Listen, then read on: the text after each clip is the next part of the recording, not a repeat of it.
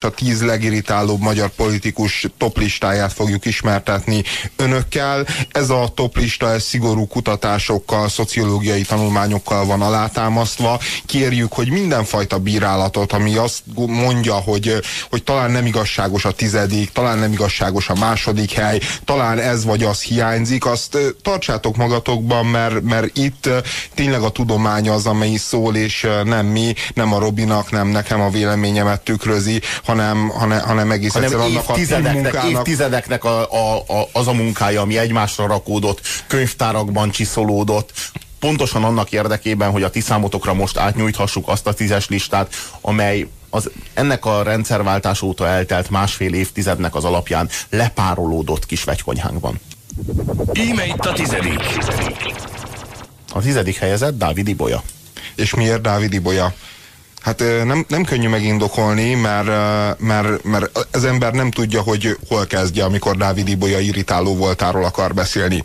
Egyrészről szörnyű az a divat, amit ő képvisel és amit megteremtett, ez a kalapos hölgy, a, a kalap, a Margaret Thatcher, vagy, vagy egyáltalán így az angol konzervatív hölgyeknek a közép-európai letéteményese, és különösen azért furcsa, mert ez a kalapos hölgy, amellett, hogy szerintem ez az egész kalapdivat, ez rémizgléstelen és rém idejét múlt. Hát a huszas években rendjén volt, abszolút. Hát egyébként Ferenc, de még nem, Ferenc József és a korai Horthy Miklós, nem? Ez, ez a, ennek a világa a kalap. De szerintem még Thatchernek, aki mondjuk egy harmincassal idősebb Dávid Ibolya, még neki jól állt. Különösen abba az angolszász környezetben. Jó, hát a királynő, az, a királynő az ma is viseli. Tehát a királynő az maga is egy bohóc, amint tudjuk. Na mindegy, és azért furcsa ez a, ez a kalap dolog, mert Margaret Thatcher annyiban e, hordta ezt a kalapot joggal, hogy ő közben nem Smukkandorral közösen kampányolt. Korda Györgyel. És nem Korda Györgyel közösen kampányolt. Tehát, hogy azért... Leisztinger Tamással. Na most komolyan, tehát, hogy képzeljük el azt a helyzetet, és ez, ez, ebben áll Dávid Ibolya legirritálóbb voltak, amikor mondjuk az angol királynő, vagy mondjuk Margaret Thatcher elmegy egy kampányrendezvényre, ahol a Korda Balázs páros, nem tudom én, Mamma Maria számára rázza és csápol. Tehát, hogy ez, ez a két dolog, ez olyan szinten üt, üti egymást, hogy, hogy szerintem teljesen jogos a tizedik hely, de hát ugye ez nem tőlünk függött. Azért a, a, azt, azt is tegyük hozzá, hogy Dávid Ibolya mindent elkövet, hogy az eliten belül, vagy hát hogy is mondjam, a garnitúrán belül, vagy osztályon belül, vagy nem tudom, a, a politikai gyalázatkoktéllon belül, így benne úszva, azért mégiscsak elegye a kenyerünket ezzel a kétfelé csapkodásával, ami hát semmi más nem jelent, mint hogy saját maga számára kívánja kikaparni a gesztenyét, de mi emlékszünk arra, amikor, ö, amikor még az Orbán kormányban a, nem tudom én, igazságügyminiszterként a három hetenkénti ülésezést terjesztette be a parlament elé. Emlékszünk, emlékszünk különböző intézkedéseire, amikkel meglehetősen elégedetlenek voltunk, és hát... És hát, hát mennyire irritáló az, hogyha belegondolunk, hogy van, van, egy, van egy ember, aki miután ellenzékbe kerül, arról beszél, hogy a két nagy párt a kilencvennyolc és a kétezer-kettes ciklusban hetven-harminc arányban osztozott. És akkor az ember azt mondja, hogy hú, tényleg, hogy ez az Ibolya, ez milyen kemény, leleplezte, hogy mi történt. És akkor közben így hirtelen így eszébe jut az embernek, hogy uh, de... Uh, Ibolya az, mintha igazságügyminiszter lett volna ez idő alatt. Tehát, hogy...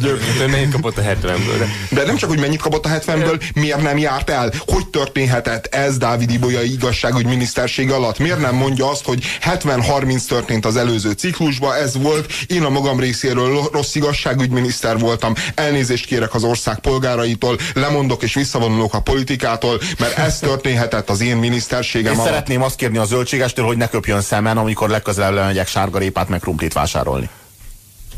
Hát szerintem szigorúak vagytok. Há, és ez még csak a tizedik hely volt. Number kilenc. Kilencedik helyezett Hiller haver. Hiller haver. De tényleg a Hiller haver az egyébként egy akkora találat volt, hogy az, az a nyomorúság kampányt, és az a döbbenetes, hogyha nincsen az a kiszivárgás, tudjátok, hogy mi volt ez. Ugye emlékeztek, hogy a Hiller haverség az hol, hol, arra hol derült fény. Hát volt az a szerverügy. Emlékeztek. Igen. És a, a, a szerverekről ugye a fideszes fiúk lopták a, a, a különböző információkat a kampányról. És többek között ellopták a Hiller haveres öngyújtókat, meg Hiller haveres golyóstollakat, meg minden ilyesmit, és És így, így, így került napvilágra ez, ez, hogy az em es zé pé egyáltalán tervezett egy ilyen kampányt, hogy Hiller haver. Így szavaz Hiller haverre. Hogy így együtt haverkodj Hiller haverrel. És az a, az a döbbenetes, hogyha nincsen ez a szerverügy, és a fideszesek ezt nem lopják ki onnan, és nem kerül nyilvánosságra, akkor a barmok meg is csinálták volna ezt a kampányt, ami szerintem a világ legnagyobb cikije lett volna. De, hogy de, ilyen, ilyen, ilyen, ilyen blamát az, az életben nem látott még, szerintem még Balkán se. De ennél egy nagyobb blama volt, amit a Hiller István előtte csinált hónapokon keresztül, amikor kiállt és elkezdte mondani, hogy szocialista pártot szeretnék, ami egy szerethető és emberarcú szocialista párt. Emlékeztek, ugye?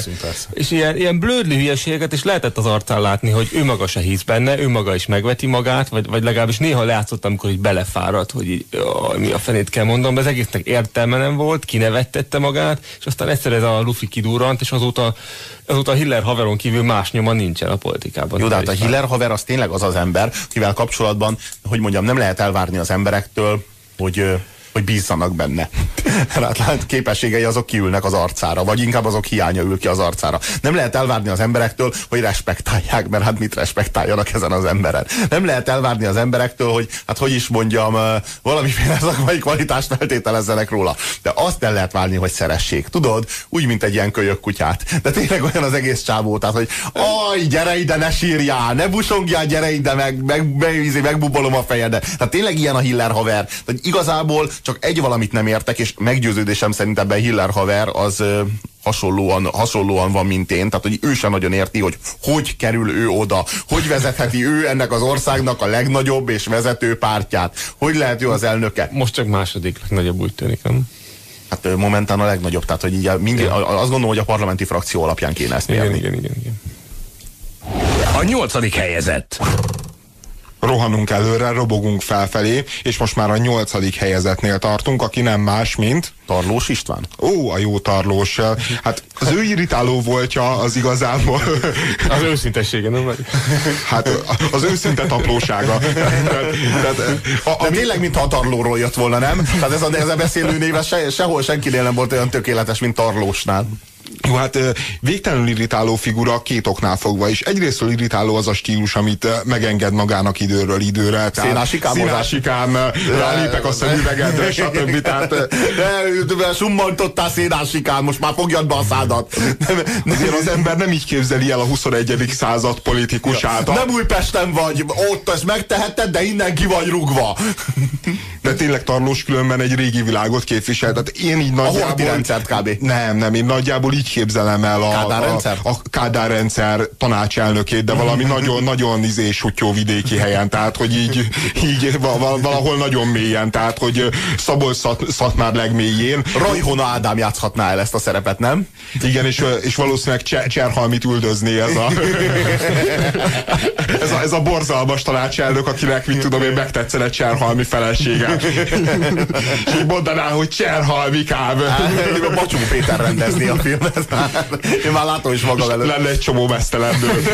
A film jó lenne, de Tarlós irritáló. Aztán másodszorban irritáló Tarlós azért, mert, mert hát persze nem könnyű Demszkit megverni, de, de egy ilyen alkalmatlan figurát helyezzenek kvázi ellenpontjaként Demszki Gábornak, tehát ak akiről így lehetett látni, lehetett tudni, hogy ha valamire be tud indulni majd az es zé dé esz-es, em es zé pés propagandagépezet, akkor éppen ez az őstaplóság. És mégis mindegy, vállaljuk be, legyen így, és elindították. Aminek következtében Demszki Gábor újra nyert, bár csak épp hogy különben. Még az a furcsa különben, hogy a sokkal európerebb Schmidt, az sokkal kevésbé volt képes megszorítani Demszkit. Jó, de a Schmidt az meg olyan szinten szerencsétlen, de tényleg a Hiller és Schmidt.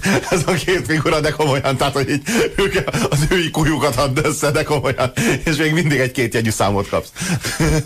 Nem tudom, én azért Tarlósban pozitíve érzem, pozitívnak érzem azt a momentumot, hogy érzed, hogy ő nem hazudik, ő nem játszik, ő nem színészkedik, azt adja, mi lényege. Hogy persze mi a lényege, avval lehet, hogy bajok vannak. Tehát, ne felejtsük, ami a szíve van, a számol itt. Nem a jó, szájával van a baj, hanem a szívével. Tehát érted, nem, hogy így... nem kérdés, hogy ez nem, nem nagyobb baj, mint a pusztán, csak a szájával. Jó, de hát a többieknél haladunk felé a sorban, már nem olyan világos. Tehát, hazudnak, ugye... hazudnak, de mivel hazudnak, így rejtve marad a belső tartalom, és még az is lehet, hogy az valami nagyon oké dolog, érted? De Tarlósnál kétségeink nem lehetnek, mert hogy ilyen, ilyen, ilyen őszintén kimondja azt a belső nagyfokú taplóságot, ami jellemzi őt. Bár újabban egyébként ezt jegyezzük meg, azért lehiggadt, nem is nagyon lehet látni.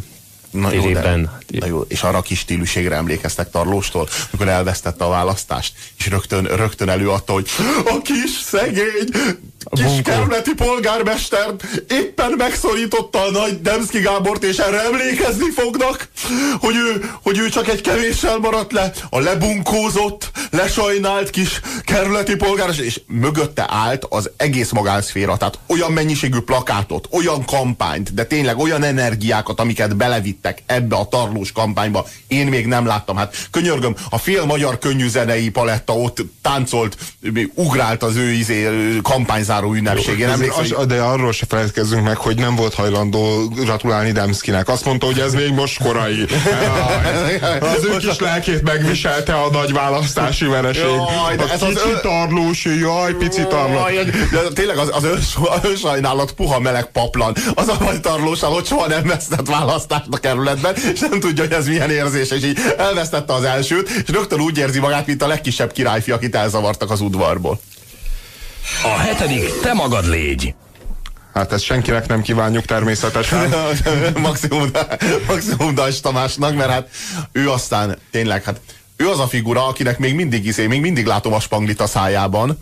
Uh, hiába, uh, hiába nem, nem uh, uh, preferálja most már az ilyesmit, legalábbis a hírek szerint. Én nem tudom. De hogy az, hogy valaki megőrizte ezt a ezt a lázadó imást, amivel ő a nyolcvankilencben még Prágában fogságba esett, és ez, ez így rajta maradt a csávón. Emlékszem, hogy még a, még a kilencvenes évek közepén is volt fülbevalója, meg ezt a hosszú sérót, ami egyébként már akkor is ciki volt, azt még akkor is megőrizte, de még most is a stílusában megvan ez a, ez a végtelen nyegle-lazáskodás. Egyébként egy olyan pártban, ahol, hát hogy is mondjam, ennek semmiféle szín alatt nem lenne helye, és semmire nem menne ezzel a ótvar stílusával ebben a pártban, hogyha nem lenne Orbán Viktor személyes jó barátja. Bensőséges kapcsolatuk indokolja azt, hogy ebből az emberből ö, minisztert csináltak. Sőt, kitaláltak neki egy minisztériumot. Mihez ért Dajs Tomi?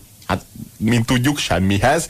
Ifjúsági és Sportminisztérium, ez lett a neve, amit létrehoztak Dajs Tomi számára. Ö, már létrehozták, de, még Daj, de, de nem töltötték be, tehát olyan volt, mint a Hortikorban a magyarom, magyar állam, tehát hogy királyság, de a, a, a trónt nem foglalja el a király, tehát hogy létrejött a minisztérium, de Dajs Tomi még nem lett miniszter, mert még nem volt meg a diplomája, hogy meg kellett várni a minisztériummal, de már fölállt a minisztérium, hogy Dajs Tomi megszerezze a diplomáját, és beüljön a, abba a bizonyos bársonyszékbe. Most ennél irritálóbb dolog a világ nincsen. Hát ennél csak egy irritálóbb lesz, de az majd később fogja. Egyébként igen, egy, egy másik ifjúsági sportminiszter, aki annyira, annyira az egyik az, amely érzékelte a saját teljesítményét, ha rögtön megszüntette a saját munkahelyét.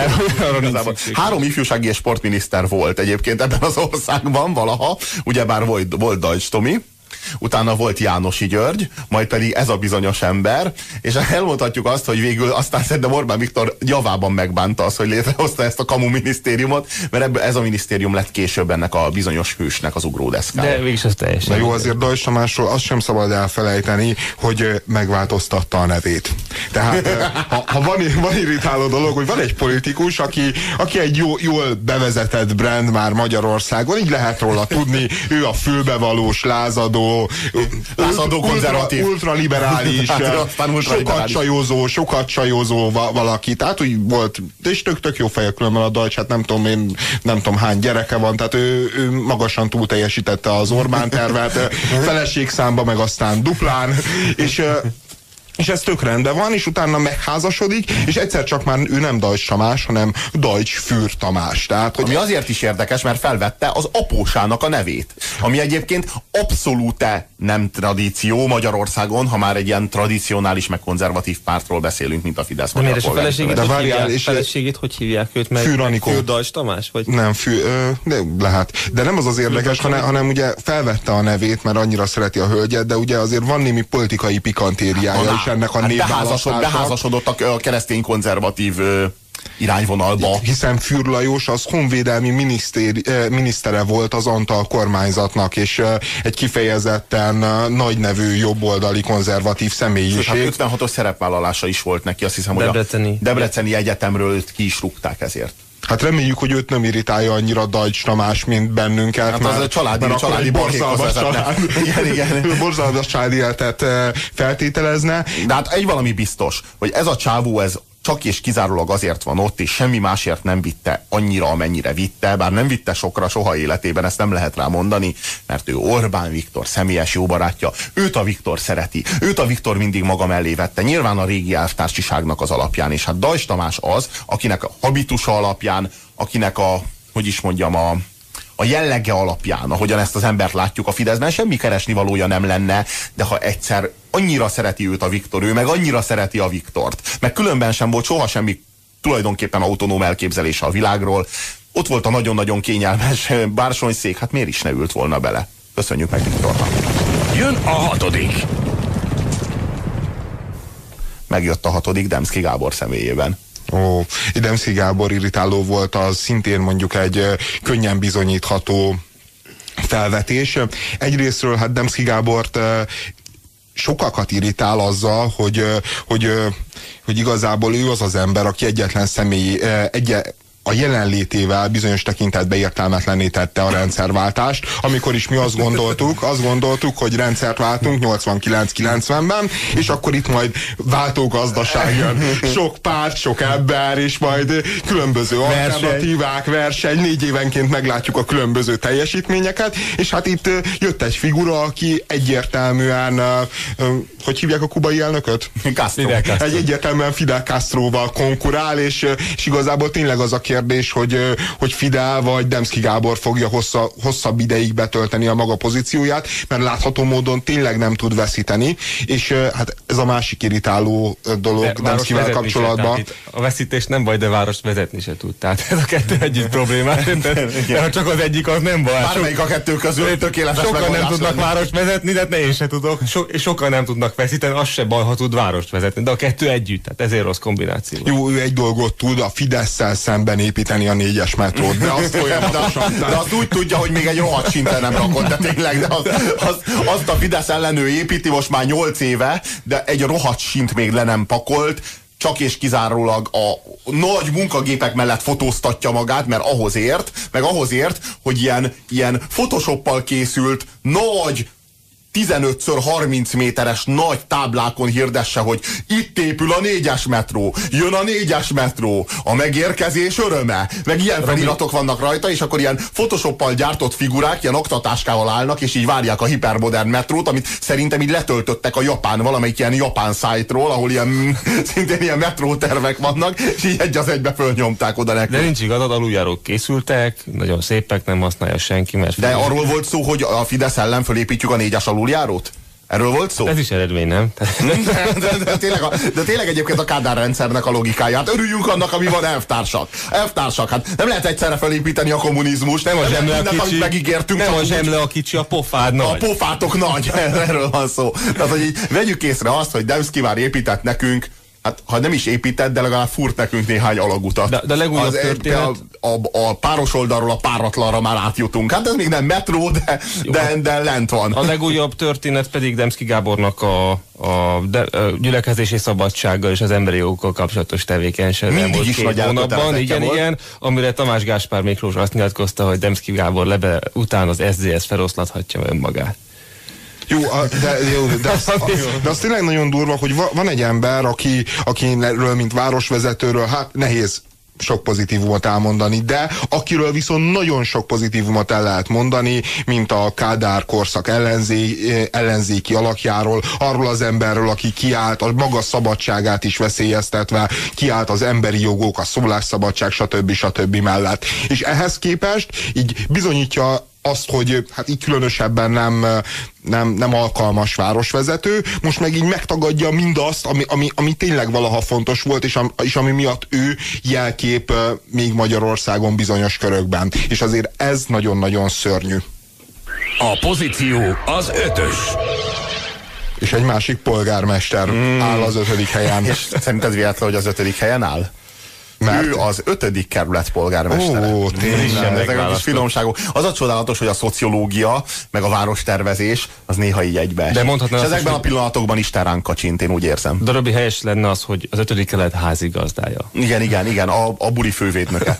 Jó, hát Rogán Antal azért ismert, azért érdemelte ki ezt a helyet, azért elsősorban, mert legutóbb közölte azt, amikor valami tüntetéseket szerveztek az ötödik kerületbe, hogy mindenki, aki az ötödik kerületbe látogat, az viselkedjen úgy, minthogyha a vendégségbe menne. Mármint Rogán Antalhoz magát, vegye le, vegye le a Be, cipőjét, vegye fel persze. a mamuszkát. Igen, rendesen, ahogy, ahogy a jól nevelt gyerekek szoktak, nem ám a, ahogy a prolika panellakásokban, nem Újpesten vagy paraszt.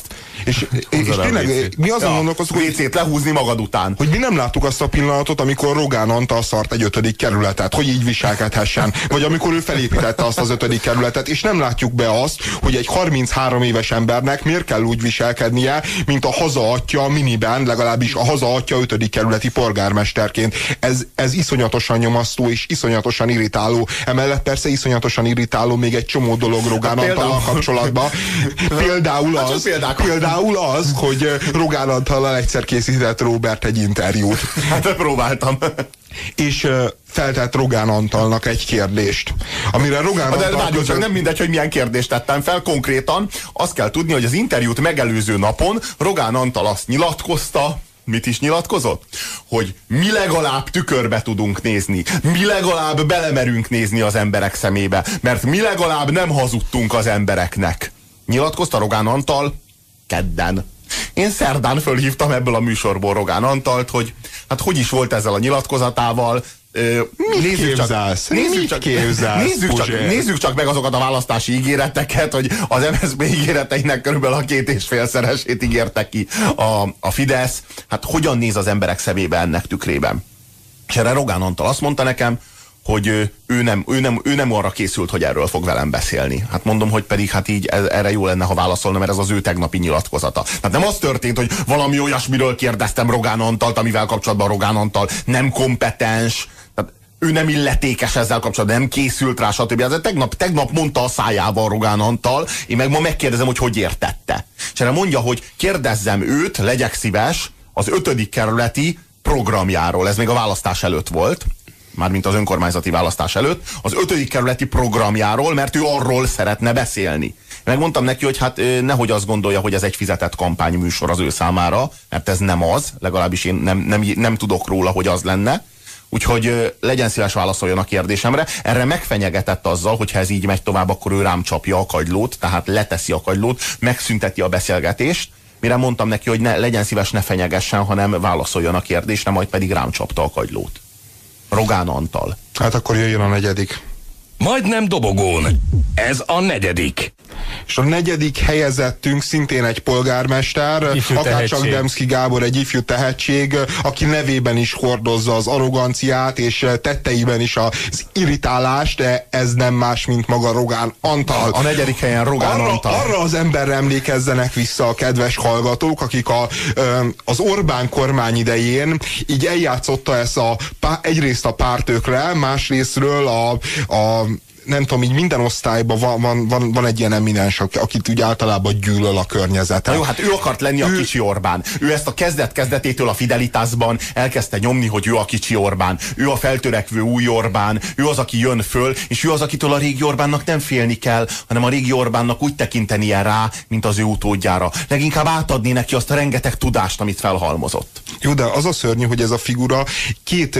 Tehát két nagyon irritáló szerepet töltött be egyszerre. Egyrészt ezt az eminens jó tanuló diáknak a szerepét, akit szerintem így alapvetően így ut utálnak az emberek, még a szemüveg, a fizimiska is ugye erre hajazott. Másrésztről meg betöltötte ezt a kemény, tökös, megmondó ember, szintén ilyen kifejezetten taszító e, szerepét, és, az, és az, ebből a kettőből csinált egy olyan ötvözetet, ami meggyőződésem szerint azért nagyon-nagyon-nagyon jó esélyt biztosított arra, hogy megyessék vissza. visszatérjenek, vagy hogy megyessék, megnyerjék a választást. Azután... Rogán Antal irritál, irritáló voltának jelentősége nem merül ki abban pusztán, hogy az ember, amikor látja, akkor felháborodik meg, meg elszörnyel. Hanem ha, ha, ha ez az, ez az irritáció szint, amit ő képvisel, az már komolyan, nem mondom azt, hogy választásokat dönt el, ez túlzás lenne. Az ötödik kerületben sajnos végképp túlzás volt. De, de egy biztos, hogy biztos, hogy számít. Tehát Rogán Antal azért képviselt valamit. Rogán Antal képviselt a kilencvennyolc és kétezer-kettő közötti Fideszben. Három figura volt, aki, aki kvázi ugye az ellenzék támadásának és a sajtó keresztüzébe állt. Az egyik Rogán, a másik... Szijjártó. Nem, hát ő, hol ő képviselte a mostani Szijjártót egyébként. Ja, de különben tényleg a Szijjártó az pont ugyanazt csinálja. A Szijjártó is ízé felkívánkozná erre a listára, de valami miatt, ami szociológus barátaink. Mérték, mérték, tolómérőt nyomták, húzták, nem, nem jött ki. Nem jött ki, nem ez jött ki. De még egy Hiller haver se tudott megelőzni, ez a szörnyű. Az a döbbenetes. Szijjártó, Szijjártó, nagyon a közelején vagy te még ennek. Na hát erről van szó. Szóval Rogán Antal. Rogán Antal, aki azután, hogy megyáig hatalomra jutottak, a párt vezetése, tehát a Fidesz vezetése kitalált neki egy teljesen új szerepet, ami az addigi szerepétől, ettől a párt ökleszereptől rendkívül idegen volt. Ő lett a párt média arca. Ő lett a párt liberális sokfelé kacsintó arca, főleg azután, hogy meghurcolták az apjával kapcsolatban Pokornit. Pokornira ezt már nem lehetett rá, rásózni, meg Pokorni nagyon megkomolyodott, meg szerintem kapott egy kisebb ideg összeomlást is abban a kampányban, amelyben ő elvesztette a miniszterséget. Úgyhogy kellett találni egy olyan figurát, akit el lehet küldeni az Activity Show-ba. És hát ez lett Rogán Antal, mert hogy Rogán Antalra ezt is rá lehetett osztani. Rogán Antal azért is annyira hiteltelen, és azért is annyira irritáló, mert már mindent eljátszattak vele, az összes létező szélsőséget, tehát a pártöklétől a pártpojácájáig ő már minden volt. És emlékszem ténylegesen, hogy az Activity Show-ba ott pojácáskodott a Szulák Andreával, ott mutogatott valamit a kezével, meg így nem tudom én, így úszott, mint a hal, meg a izé három szótagból áll, az elsőt mutatom. Az elsőt, igen, igen, hal, igen, hal, ha, ha, milyen hal? Tehát ezt játszott a Rogán Antal, de gondoljál bele abba a figurába, amelyik figura, hát hogy is mondjam, más esetekben pedig hát mindig is azt játszotta, mint hogyha ő lenne a, hogy is fogalmazzak, tehát az olyan, nem akarok sértő analógiát hozni. Jó, én ki addig azért... Marosán, kér... ő volt a Marosán, de tényleg ő volt az a, az a kemény csávó, aki megmondja, de nem? Én két uh, újsághírre emlékszem Rogán uh, Antallal kapcsolatban. Az egyik az volt, hogy uh, személyi titkára lett, nem is tudom, az, az a srác, akit, uh, a, aki lehazárulózta a Megyesit, és aztán meghurcolták uh, emiatt, és, uh, és uh, Rogán az maga mellé emelte, és személyi titkára lett, és nyilatkozta ez a, fia, uh, ez a fiatal srác, hogy uh, hogy Rogánnak a személyi titkára lett, ami nagy felelősség, bár ő csak az ötödik vagy hatodik személyi titkára Rogán Antalnak. És akkor azon gondolkoztam, hogy úristen, ez az irritáló ember ennyire fontos, hogy hat személyi titkára van, vagy öt. Mondom, hogy valami egészen elképesztő, és ez mindez az én adóforintjaimból. Tehát, hogy, hogy ennyi dolgot kell intéznie, hogy ez egy hihetetlenül túlterhelt ember. A másik újságcikk, meg, meg ugye az a Rogán Antal, aki hát azért az Activity Show-ba pojácáskodik, de amellett azért ő nagyon kemény is tud lenni, nagyon keményen tud kommunistázni, és egyszer olvastam erről a jókat kommunistázó Rogán Antalról Megyesi Péterrel egy interjút, amiben Megyesi Péter azt mondta, hogy hát ő nagyon sokra becsüli Rogán Antalt, ő az Új Nemzedéknek a tagja, és, és, és, és ők gyakran reggeliznek együtt, és be, beszélik meg a dolgokat. Hmm. Tehát, hogy köztük van egy ilyen jó személyes viszony is. Hát Antal, gratulálunk mindahhoz, amit csináltál, mindahhoz, amit elértél. Az összes ánuszhoz, amelyet kitüntetted magad. Itt a harmadik. A harmadik helyen... Hát egy, egy vitathatatlan kvalitás. Igen, igen, az irritáció nagymestere. Egy nagy macska. Kóka János. Kóka János az, az, az, a libere, az a tökös bevállalós liberális, aki a füvezésről is csak úgy tud beszélni, hogy, hogy egyrészt ugye hát ő liberális, meg es dé es es, meg nem tudom én micsoda, hát ő füvezett, ő ezt bevallja. De csak egyszer, de azt sem Magyarországon tette, hanem nem jött be. És nagyon rossz volt. Nagyon nem jött be, nagyon nem nagyon, nagyon tökös, nagyon bevállalós, nagyon polgárjogi arcos a srác. De tényleg, ő az a csávó, aki a múltkor néztem a tévében, jó, tehát Kóka az, akit így nem bírok úgy látni, hogy így ne szoruljon ökölbe a gyomrom. Múltkor láttam a tévében, valamit magyarázott a két huszonegy című műsorba, valami gazdasági szakemberekkel beszélgetett, és mondta, hogy Nincsen szükség asszirológusokra ebben az országban. Semmi szükség asszirológusokra. Káderekre és közgazdászokra van szükség, ezt mondta. És hogyha belegondolok abba, hogy ezt milyen történelmi korban tudtam volna elképzelni, az ilyen ezerkilencszázhetvennyolc, nem? Amikor így el tudom képzelni, hogy így káderekre és közgazdászokra. De nem ez a mondat. Jó, de, de, jó, de azért, azért is nagyon irritáló a csávó. Simán egyébként. És mi az, hogy nincs szükség asszirológusokra? Tehát ő az a csávó, akinek, akinek nem lehet elmagyarázni. Szerintem hét nap, hét éjjel nem tudnád neki elmagyarázni, hogy legújabb... mi az, hogy kultúra. Hogy mit jelent az, hogy kultúra, mit jelent az, hogy civilizáció. Ő egy dolgot ért, ő egy dologhoz ért. Profit. Profit. E, jó, ebben olyan gondolkodni, meggyőződésem, jó, gé dé pé. Jó, nekem meggyőződésem különben, tehát, hogy igazából a kóka azért egy riasztó személyiség, mert, mert az ember egész egyszerűen nem, nem látja azt a kvalitást, ami a, ezt a figurát a milliárdokhoz segítette. Tehát így lát, látjuk, amint hebeg, habog a televíziókba, bo, borzalmas, amikor, hogyha megfigyeltétek, ugyanaz a beszédtanára, mint a Gyurcsánynak, ugyanazokat a gesztusokat használja. Folyamatosan ugyanúgy próbál gesztikulálni, mint a Gyurcsány. Csak ugyanaz, de egyébként egymásról klónozták volna őket olyan, és az egyiket jó. bepakolták az es zé dé es-be, a másikat meg az em es zé-be. És akkor ez az ember, aki folyamatosan, amivel én tökre egyetértek vele, a piacról, a magánszektorról, stb. Beszél, ez az ember az, aki hát, mondjuk internet tekintetében a legnagyobb állami uh, megbízásokhoz jutott hozzá, a milliárdoknak egy jelentős részé, részéhez úgy jutott, hát uh, úgy került uh, profit, úgy realizálódott, hogy az állam kötött vele szerződéseket. És ezek után azért nagyon-nagyon furcsa ez a hihetetlen nagy államellenesség, miközben hát olyan jó partner volt egyszer. A dobogó középső foka mindig a másodiké. És most jön a második helyezettünk. A második helyen Orbán Viktor, osz jó napot! Osz jó napot! Ha Orbán Viktor osz jó napot, az a maga részéről a magyar törvények semmibe vétele, ami egy olyan jogkövető figurától, aki hát ugyebár maga a haza atya, mint azt tudjuk. Hát legalábbis furcsa, legalábbis különös ez az, majd az ügyvédeim kimagyaráznak, azt jó napot. Gondolom, hogy mindannyian emlékszünk rá.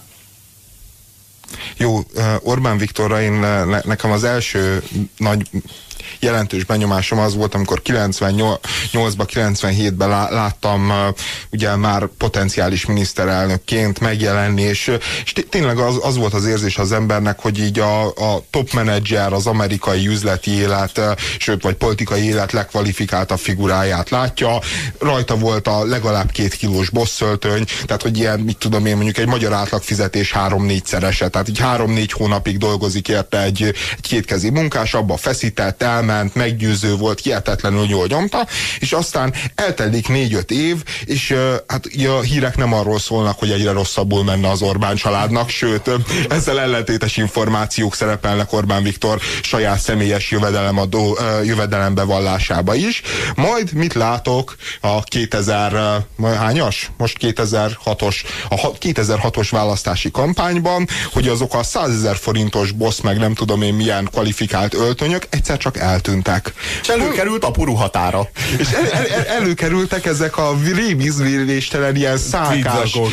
Tvízakók, igen. Ilyen kockás, lilasárga kockás. Igen, a fater egész ruhatára feltűnt. De tényleg. Nekem nem ez a bajom, nekem a tartalmilag az a bajom, hogy ugye elkezdett így arhaizálni, tehát nem évet, hanem esztendőt kezdett mondani, meg hogy ilyen veretesen kezdett beszélni, ahogy Nemes Kürti István írta a munkáit. Tehát, hogy így, hogy így bele, tehát ő volt A, ő volt a modernizátor, eltelt öt év, és ő lett a, a, a konzervatív, ha nem is a Mucsai, de a, a Maradinak tűnő valaki. Abszolút. Aztán most pedig már megint, megint valami újabb modernizációt akar, de a túloldalról, a Gyurcsánnyal szembe, aki pedig a kizsákmányoló, tehát hogy ilyen, ilyen de érdetlen... már megfürdőzött mindenben. Hát a igen. idei kampányban például képes volt olyan mondatokkal előrukkolni, miszerint Magyarországon a tisztességes munkából nem vagy alig lehet megélni, amit teljesen úgy hangzott, mintha Kádár János mondta volna. Tehát hogy gyakorlatilag ebben a kampányban elsajátította a komplett Kádár kelléktárat, eh, ahhoz képest gyakorlatilag már Hortitól Kádárig bejátszotta az egész huszadik századi magyar történelmet Orbán Viktor. Gyakorlatilag nem, nem létezik olyan szerep, amit nem sajátított el.